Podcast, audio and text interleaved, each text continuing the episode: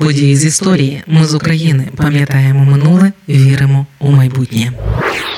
Відразу два свята відзначають в Україні 23 травня День морської піхоти та День героїв. Одне офіційне, інше ще ні. Насправді обидва свята про незламність та про героїв. День морської піхоти започаткували у 2014 році. До 2017-го відзначали його 16 листопада. Чинна дата святкування 23 травня встановлена указом президента у 2018-му і встановлена не випадково. Саме цього дня, 23 травня 1918 2015 року Скоропадський видав указ України по морському відомству. Це був указ про початок формування бригади морської піхоти у складі трьох полків для несення служби. Через 100 років, 23 травня 2018-го, президент України на урочистій церемонії в Миколаєві вручив морським піхотинцям нові берети кольору морської хвилі. Далі одночасно чорні берети на берети кольору морської хвилі замінили морпіхи на бойових позиціях біля Широкіна, Лебединського, водяного Чормалика, також на адміністративному кордоні з тимчасово окупованим Кримом на Чонгарі на узбережжях Чорного і Азовського морів, а також на борту середнього десантного корабля Юрій Олефіренко. День героїв або свято героїв це ще одна дата 23 травня. Свято неофіційне, але з історією, встановлене на честь українських вояків, усіх борців за волю України,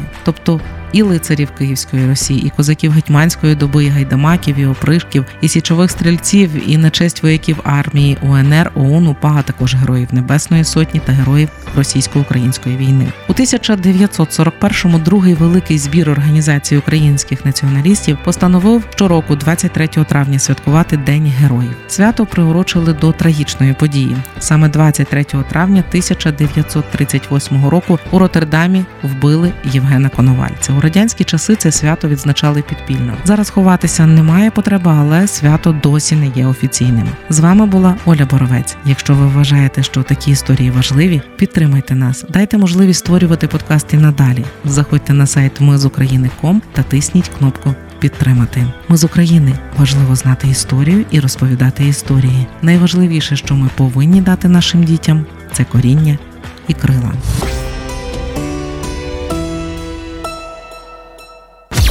Ми з України. Ми працюємо для вас. Ми працюємо завдяки вам, наші слухачі. Радіо Ми з України фінансують саме слухачі добровільними внесками.